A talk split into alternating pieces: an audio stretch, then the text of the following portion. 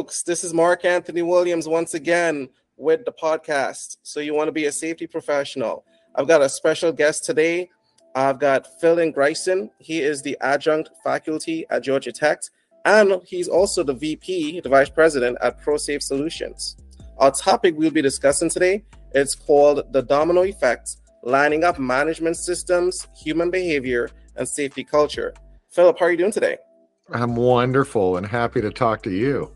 Awesome. I'm glad you could join us. My first question for you, Philip, is how does human behavior interact with and impact safety systems in a workplace environment? Well, that's a, a, a long answer, right? but um, we'll, we'll, probably start with um, they really interact each other.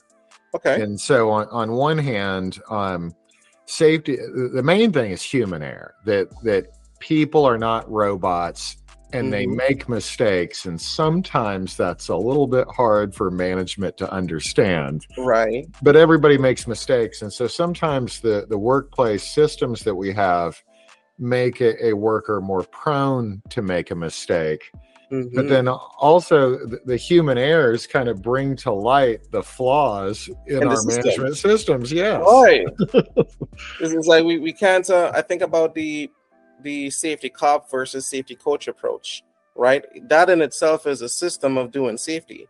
And people don't even realize that, but that impacts how people see and perceive safety and safety culture. It, it does, and you know, there's there's a lot of history with that. That um, the, the safety cop, and and you know, for the record, I, have played that role myself, so I admit mm-hmm. I've done it the wrong way. But um, you know, we kind of started the whole safety mission with identifying what's wrong. And that there's a, there's a system right? There's a system where we started in safety to send people out there. Where's the osha violation or where's the thing that's wrong? And that system influenced people to correct the human doing the wrong thing without a lot of understanding of why they did the wrong thing and, and right. why our systems influence that. And so um yeah that that uh people still think that way today, right? People still think that's their job is to to find out what's wrong and correct it. Like it's almost like a gotcha. And you know, I, I think that shifting into a more positive landscape of you want to reinforce positive behaviors. You know, you want to celebrate the wins. You want to encourage people to do the right thing. You don't want them to just do what you say is the right thing because you know like you're you don't know everything. You do need that input so you can calibrate and make things better over time.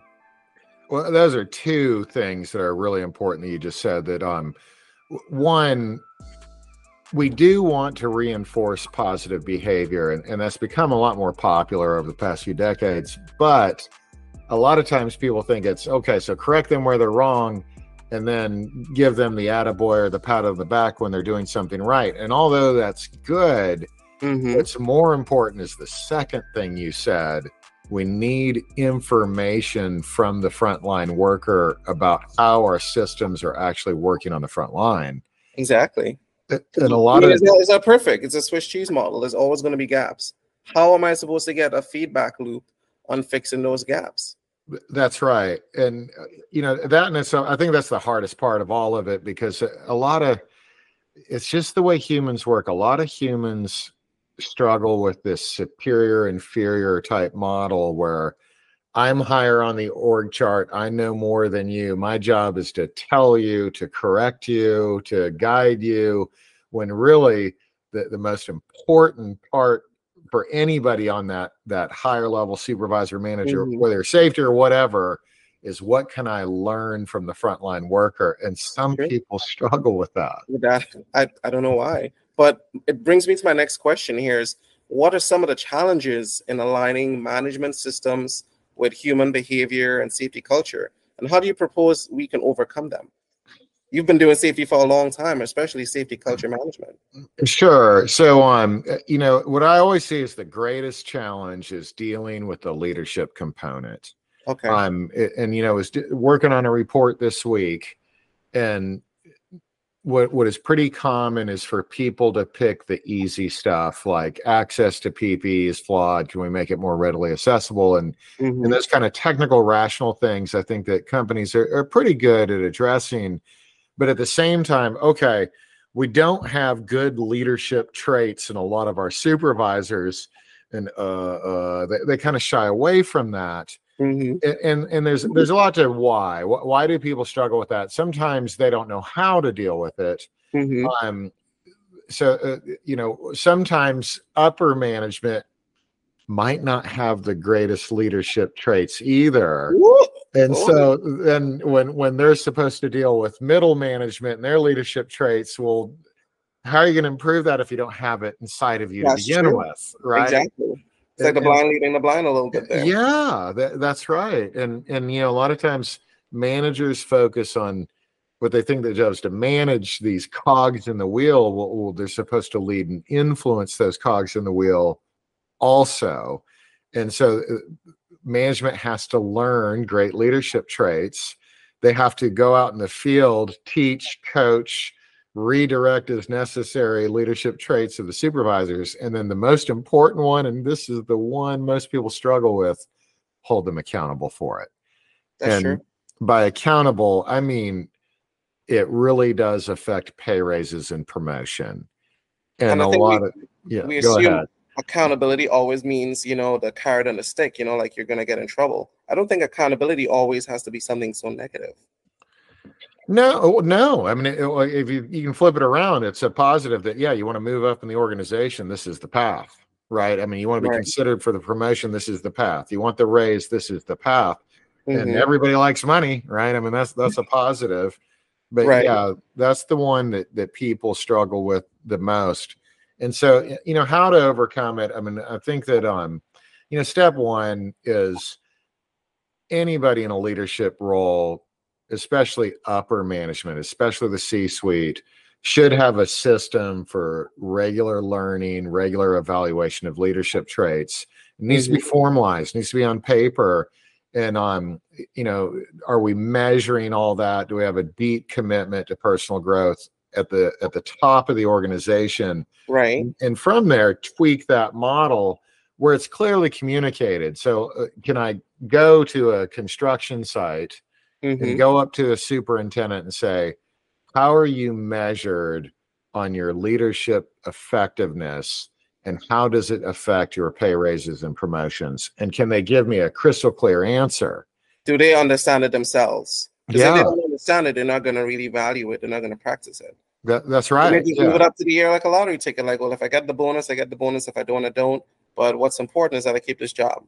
That's right. Oh, I and know I- people like that if you took something different, you know, and just I know it's a safety thing we're doing here, but if you asked a superintendent, Mhm. how are you measured on production? I guarantee you they could give you a crystal clear answer, yeah right? But can they do that on the leadership traits and, Probably and and really even measuring on safety performance? That's one that that a lot of you know, I mean, there's still a lot that respond with you know number of injuries or EMR or something like that, and Mhm. uh, which is not what we want to hear. But Not at all. um, but y- you know, that's even safety is a little fuzzy for how people even know how they're measured. So if we were to say, you know, how can we, you know, foster a positive safety culture, and we're talking about the role management plays, probably a biggest part of this whole system is clarifying and transparency, you know, and, and what really matters to the company, what are the company's values, and what it really means in action, like defining the actions of those values. Yeah, that, that is some. You know what you said is so important that um values i- i- is fuzzy too for a lot of people. I mean, you, you go to most company websites and you look at uh, the safety page and it's something about you know we we don't want anybody to get hurt and or or Zero we- injuries. zero injuries all that kind of stuff. And okay all that it sounds good but what the heck does that mean right? I mean because we're still having injuries so obviously we're not meeting our values. Right but uh, Back know, next year. I- think um, and uh, you didn't say it. And I, uh, this is what I love about you because I know your your brain and and you you think higher. But um, I love how you use the word value because a lot of people use the word priority, and Mm. and you know priority is something that shifts all the time. We didn't get concrete for a week, and then it showed up, and all our priorities change, and now we're kind of focused more on production. That stuff happens, and it's normal, and we should accept that it's normal but when when you use values that are crystal clear like we have a value system that we will never remove the shoring until the concrete has reached sufficient strength. We, we Right. will we will never have an unprotected trench. And we're Mhm. very specific. Okay, so we've got some of these minor things, and sometimes the safety ball is going to slip a little bit, but there are some things that are non-negotiables. Those are crystal clear values. And so, can I go to a frontline worker and say, "Hey, what are the non-negotiable values here?" Mhm. if they respond with something like, "Well, you can't ever not have your safety glasses," on," it's like, ah. And if they say something like, "Okay, we can never do energized work unless we have a signed off permit by the client."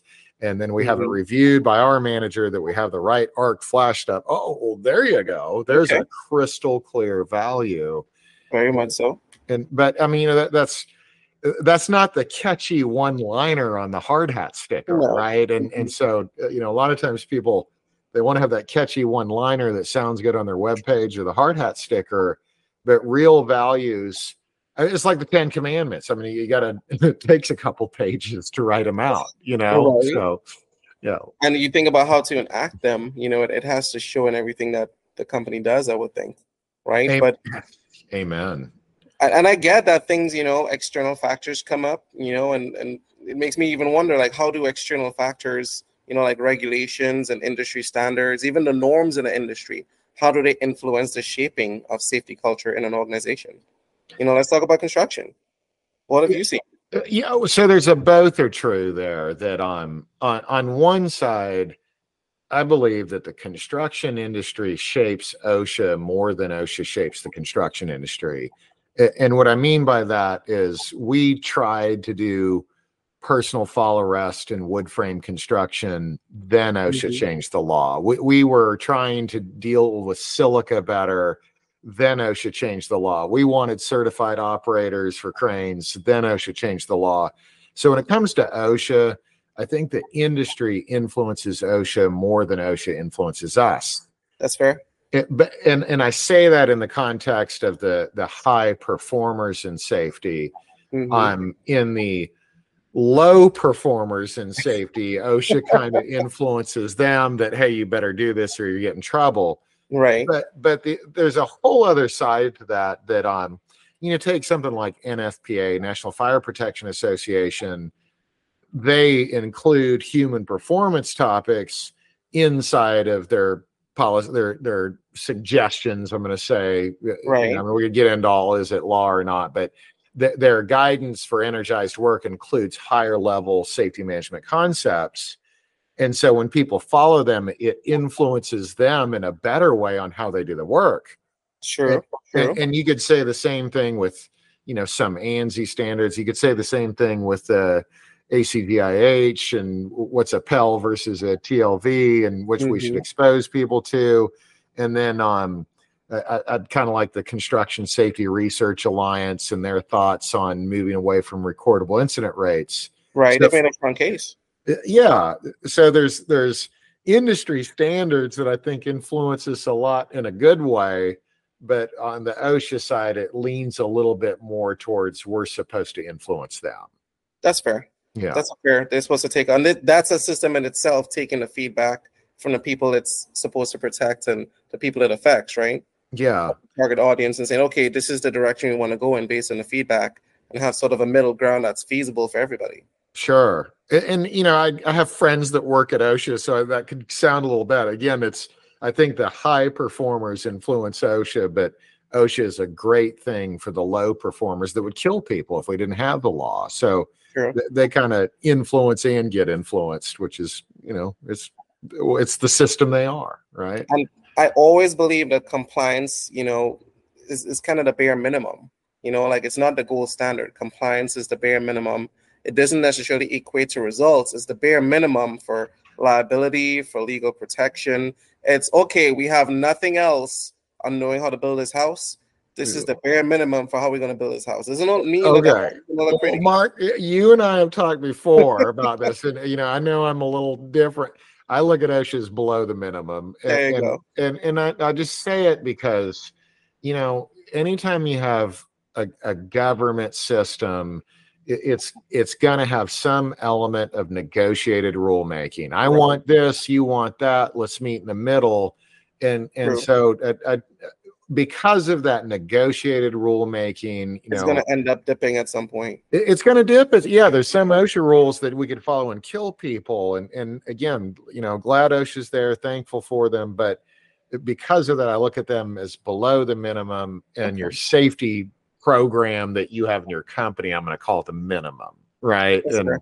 But true. Might be a little bit below that, right? That's, that's fair. I, I would I would go with that. Like it's it's almost like you have compliance here, and then you have true safety management here. Yeah, And most people think that they're here to here, and it's like no no no no no no. This is compliance. yeah. This is safety management. because even my my program i'm going to start with is not perfect it's the minimum that we know right now and we're at least going to do that but even it has its own flaws so i'm going to call the program you have as your minimum but yeah it's just a little notch below there That's fair. So my last question here is how can we measure the success of a safety culture within an organization? And I saved this one. This is the best for last. I think you're the perfect person to answer this.